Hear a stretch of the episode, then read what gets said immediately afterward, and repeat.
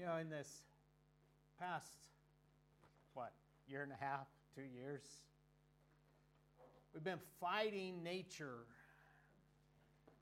There has been this epidemic going on. And we've done everything from hide in closets where we lock ourselves in our rooms, and we've tried to be safe.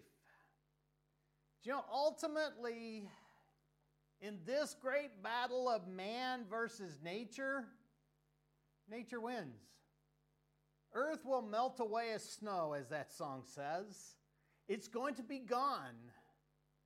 And God's going to create a new heaven, a new earth, where it's not going to be disease. There's not going to be illness. There's not going to be sickness. There's not going to be sadness. That day will come one day. This morning, as we continue on in the book of Acts, we really pick up where we left off last week. Uh, last week, we were looking at the coming of the Holy Spirit.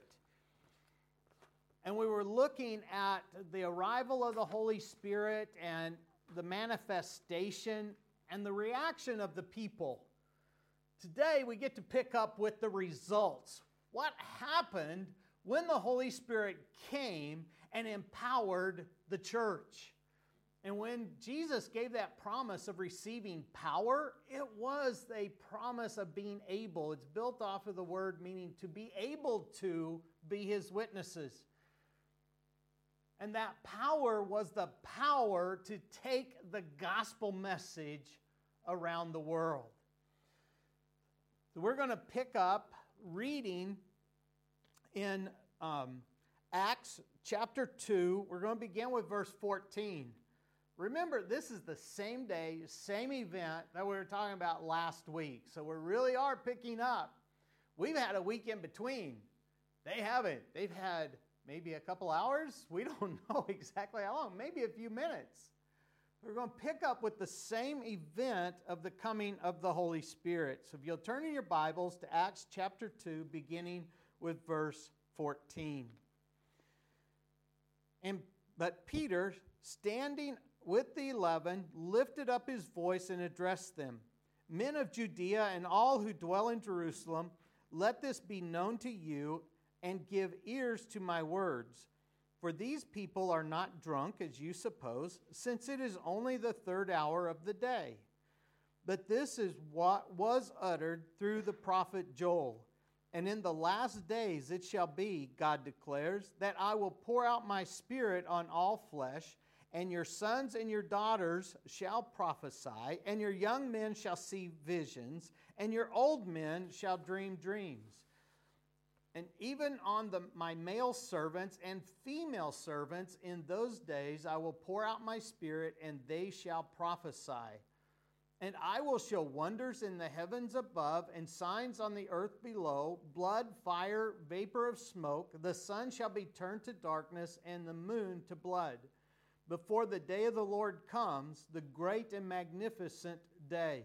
And it shall come to pass that everyone who calls upon the name of the Lord shall be saved.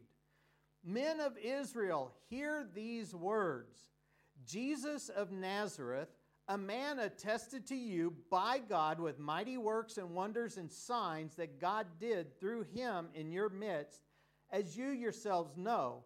This Jesus, delivered up according to the definite plan of, and foreknowledge of God, you crucified and killed by the hands of lawless men. God raised him up, loosing the pangs of death because it was not possible for him to be held by it. For David says concerning him, I saw the Lord always before me, for he is at my right hand, that I may not be shaken. Therefore, my heart was glad and my tongue rejoiced. My flesh also will dwell in hope. For you will not abandon my soul to Hades, nor let your Holy One see corruption.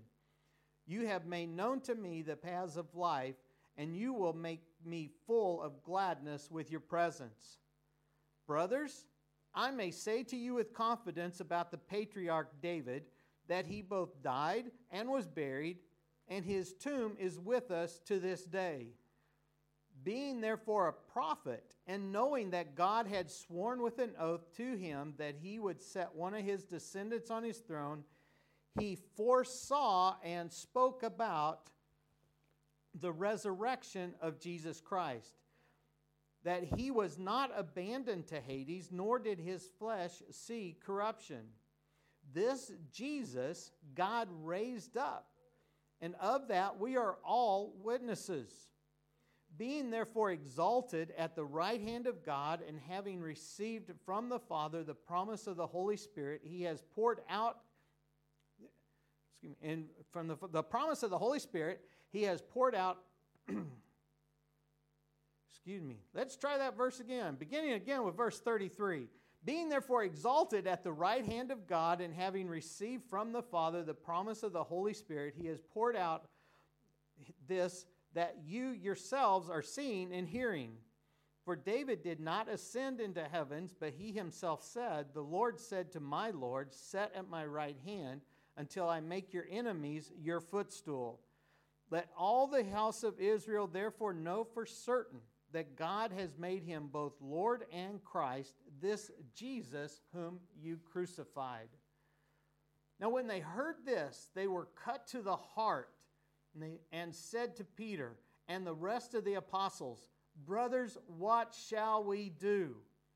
And Peter said to them, Repent and be baptized, every one of you, in the name of Jesus Christ for the forgiveness of your sins, that you will receive the gift of the Holy Spirit.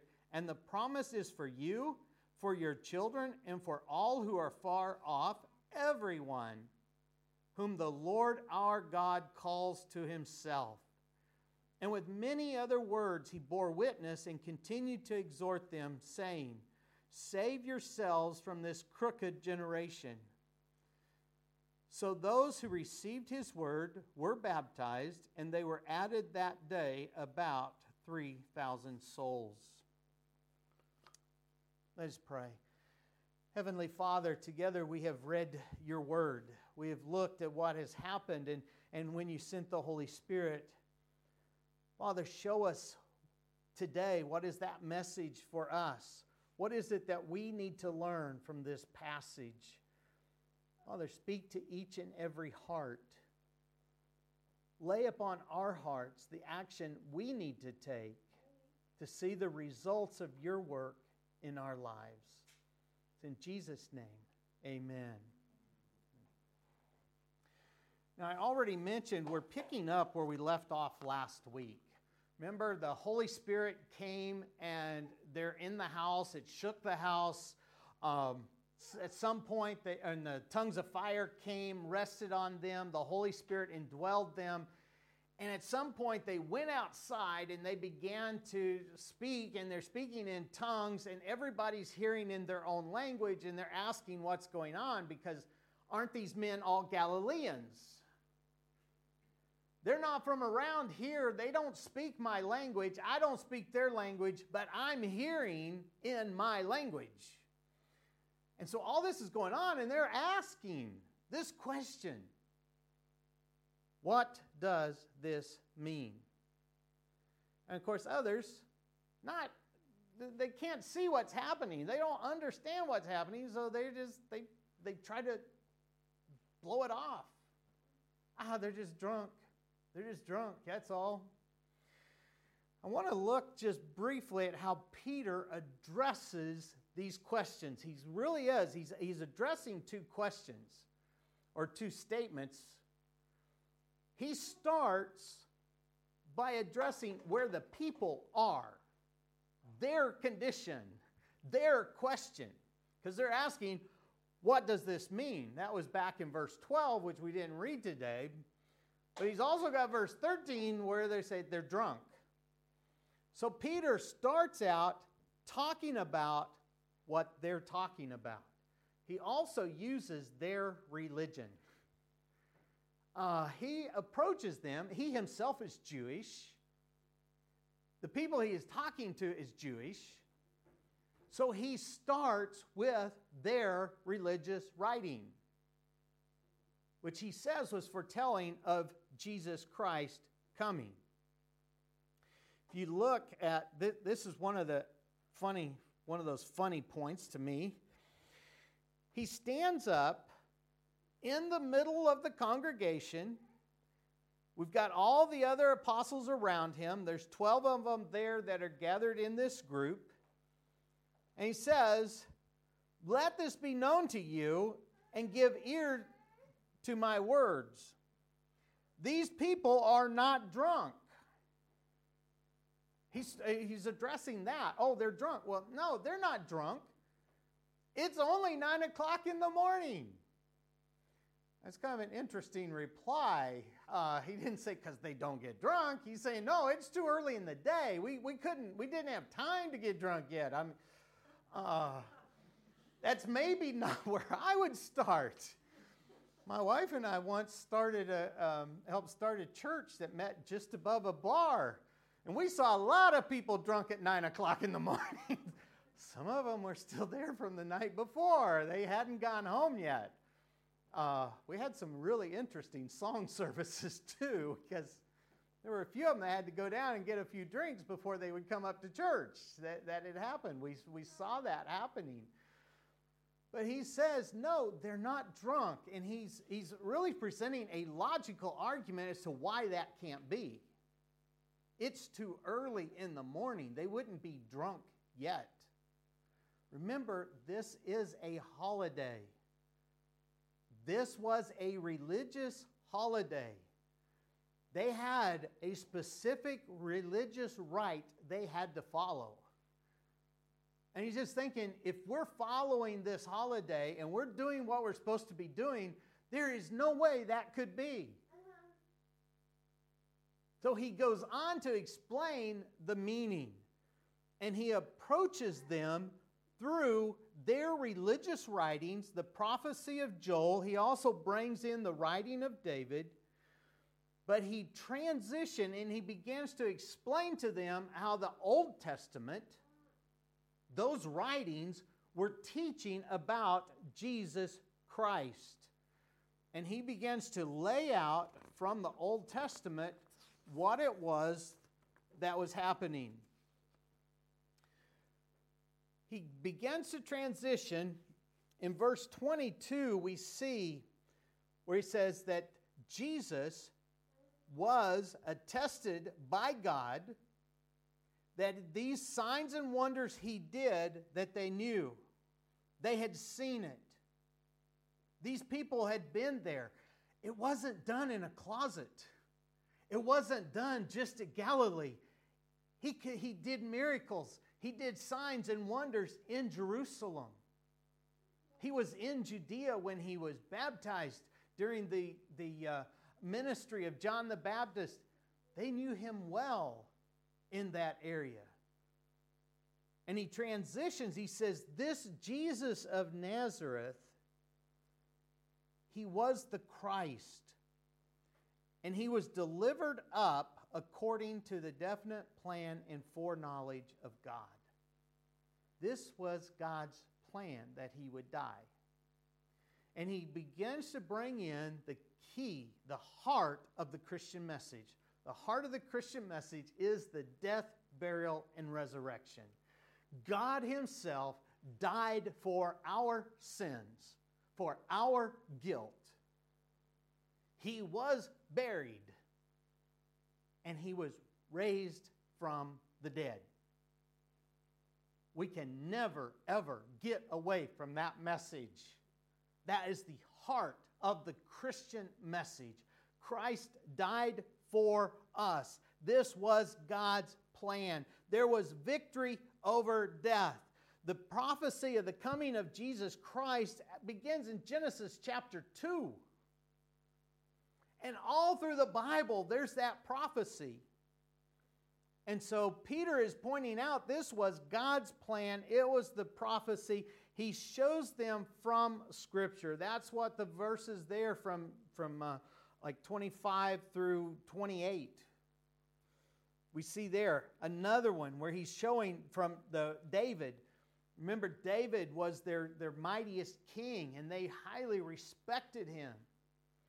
and we take the writings of David, who walked very close with God, and he's showing them how, okay, that David's writing didn't apply to him. He was prophesying of the coming of Christ. Peter uses multiple passages here, three different passages that we read about. And he keeps pointing them back to Jesus. He mentions Jesus multiple times. He starts at verse 22 Jesus of Nazareth, a man attested to you. Verse 23 This Jesus delivered up according to the definite plan that you crucified uh, looking down again, verse 32 this Jesus God raised from the dead. Uh, later on, we see verse 38 Repent and be baptized, every one of you, in the name of Jesus Christ. He got to who is the Savior. He started with that Old Testament prophecy and he began to preach who Christ was. And we read this, maybe it's a little longer passage than we would often read before a preaching service, but Peter had a much longer service than what I read.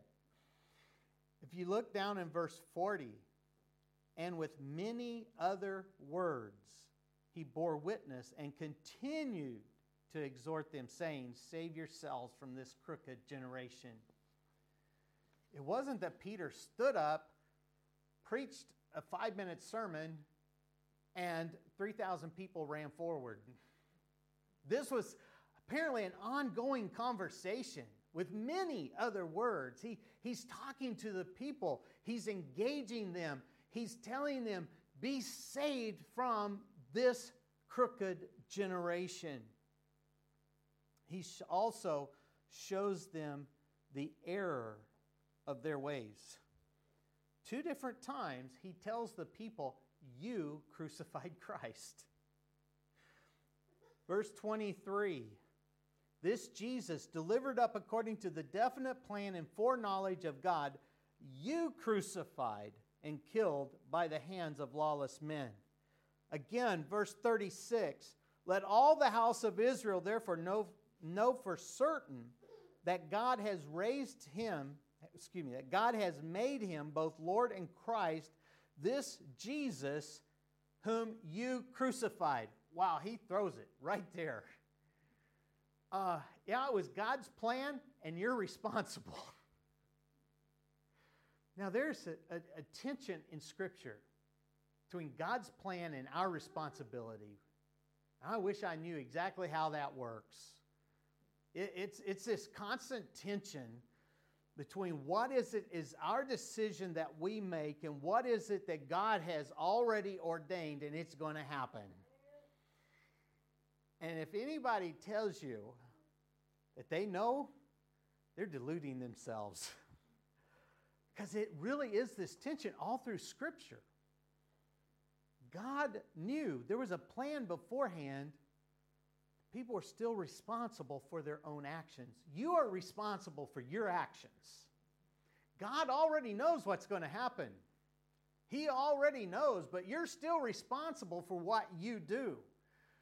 And Peter throws this right at the people Jesus was the Messiah, this long awaited Messiah. They're waiting for the king, they're waiting for deliverance, they're expecting it any day. And he says, The Messiah came and you killed him.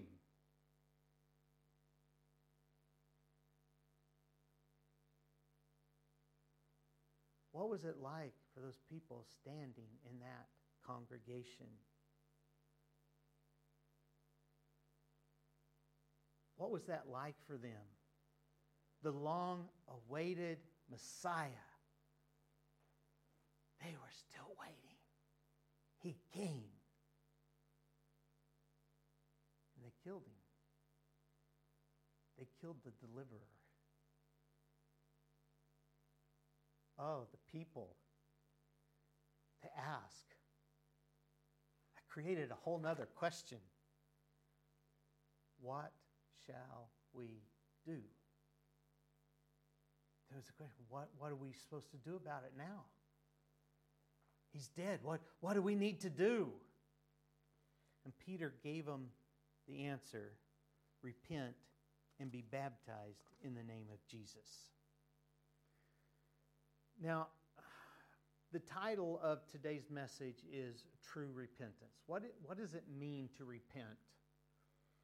Because as we look at the results of the coming of the Holy Spirit, He's convicting the people of sin. They're asking, what do they need to do? And Peter says, you need to repent. Now, this week we're looking at repentance. Next week, John will be preaching on the baptism part. We've divided these two topics up and decided not to try to do it in one message. We're going to break this up into two. So, this week we're looking at what is true repentance. So, let's start with this nice dictionary definition. Um, you know, it's always nice to define your terms. I just Googled the word repent, and this comes from Oxford Languages partnered with Google. You know, when you, you type in a word on Google and it pops up a definition, you know, it says meaning. It's coming from the Oxford Dictionary in case you ever wanted to know. Since I do use their, their definition, I wanted to give them credit. It says to repent to repent, of course, is the verb form.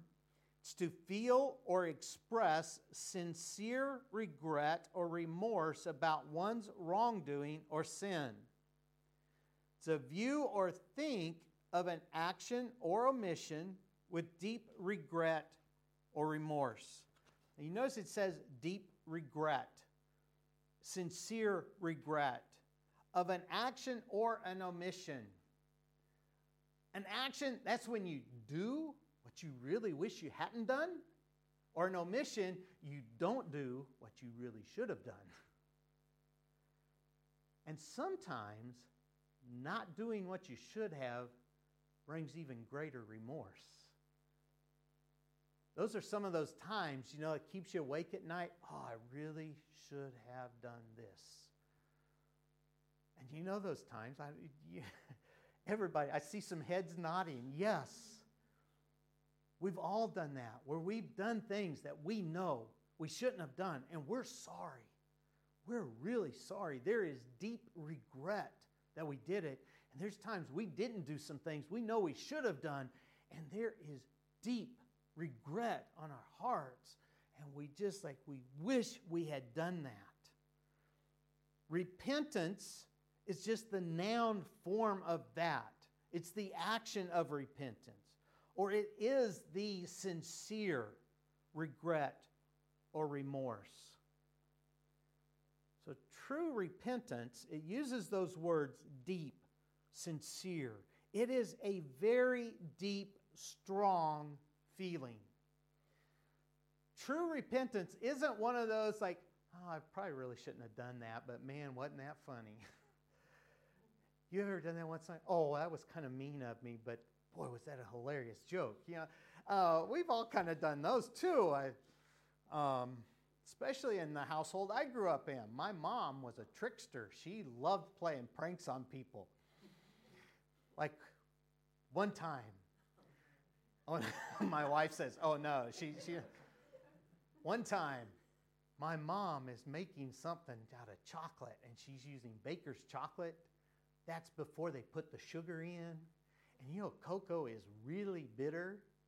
And she goes to my younger brother, or she goes to me, she goes, Hey, watch this. She goes to my younger brother, Hey, Russ, you want to lick the spoon? Hands him the spoon, and my poor younger brother, Ugh. Mom goes, Oh, I shouldn't have done that. It was mean, but it was sure funny. she kind of did that to my older brother with Limburger cheese, too. But we have those. We have those in our lives, and that's not repentance. It's kind of one of those things, oh, that was kind of mean. True repentance, it is those times that it eats you up. True repentance, it's the type of, of feeling where it keeps you awake at night. where you may physically hurt because you are so sorry for your actions. Look at verse, um, oh, I didn't write down which verse it is, where they were cut to the heart. Verse 37, thank you. Now, when they heard this, they were cut to the heart and said to Peter and to the rest of the apostles, Brothers, what shall we do? Cut to the heart. As John and I were sitting down and we were, were looking at how do we approach the book of Acts and how do we divide up the messages, and John goes, he goes, I love how the writer of Acts expresses that. Because he says it, it's cut to the heart. It's a feeling that's so deep, a remorse so deep, that it feels like a physical pain. You can have physical pain. You are so sorry about what you did or didn't do that it hurts. That's where we're looking at true repentance. And that's why it created this other question What are we supposed to do about it? Is it too late? What's going on? What do we do? People are asking that question. And so Peter gives them what seems like a rather simplistic answer Repent and be baptized, every one of you, in the name of Jesus Christ for the forgiveness of your sins, and you will receive the gift of the Holy Spirit. When Peter calls them to repentance, it's interesting because he actually uses a word that's stronger than what repent means in English. Now, I am not going to pretend to be a Greek scholar.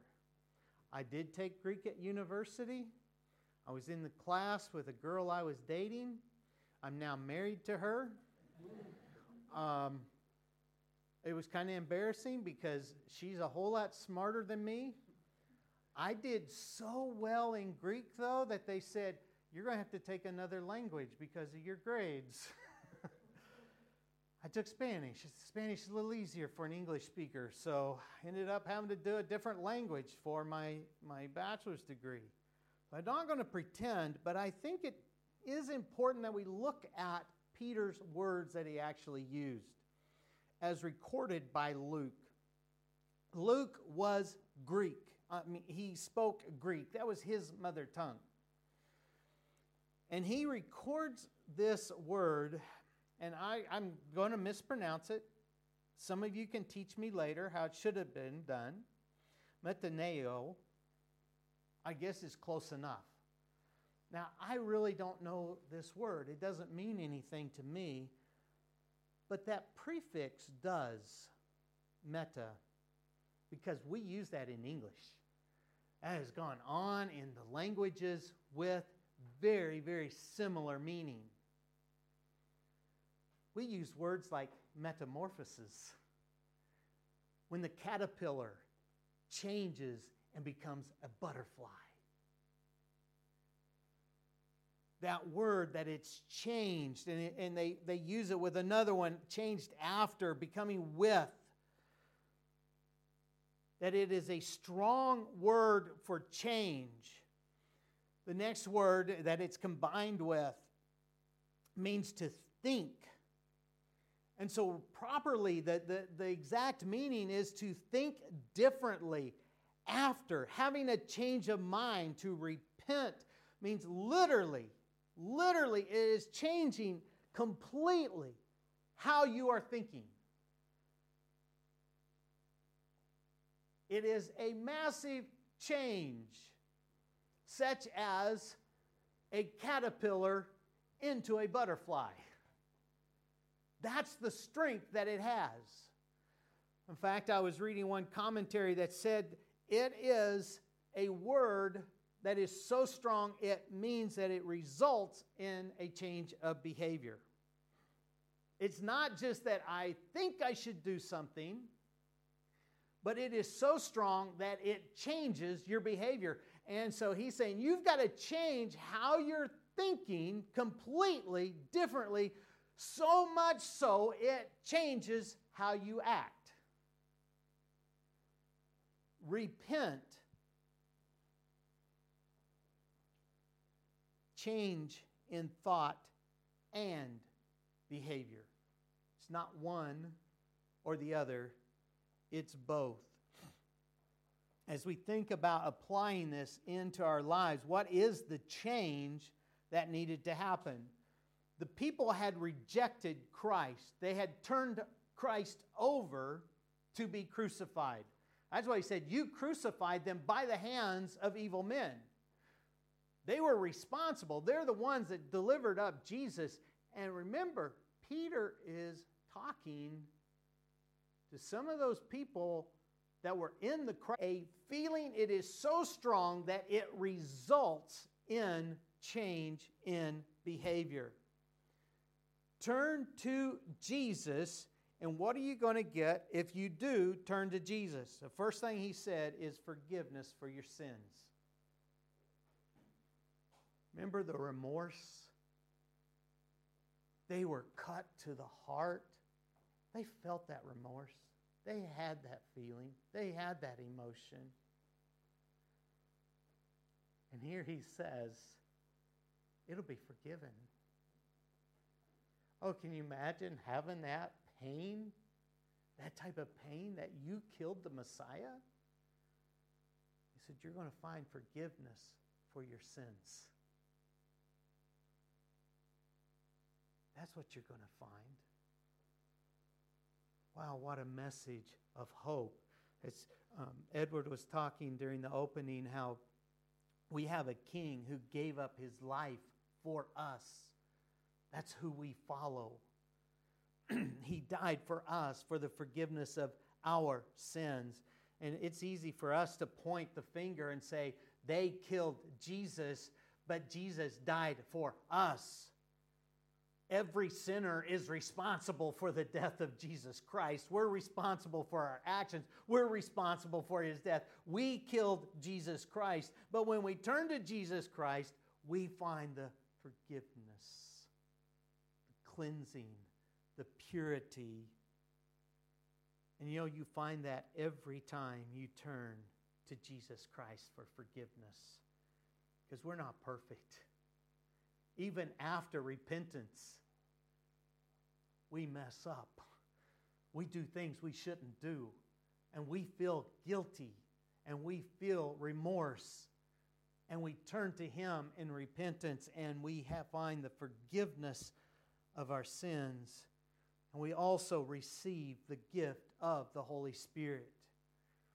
You as Peter didn't say, if you will repent and be baptized for the forgiveness of your sins, some of you will receive the Holy Spirit. He said, You will. This is a definite. This will happen. The Holy Spirit is going to move in, He's going to fill you, just as He did those apostles, just as He did the church on Pentecost.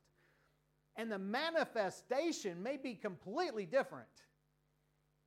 You may feel it and it feels like a rock hitting your chest, or you may just feel like a cleansing, or you may even wonder, I wonder if something really happened, you know?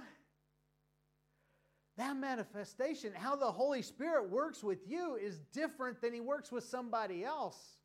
Your reaction to that, how He manifests Himself in your life, may be very different than what the apostles experienced.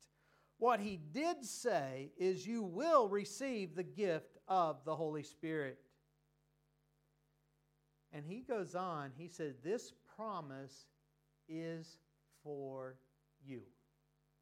He's standing there in that crowd. Remember, people from all over the world are hearing the gospel in their language, and he says, It's for you.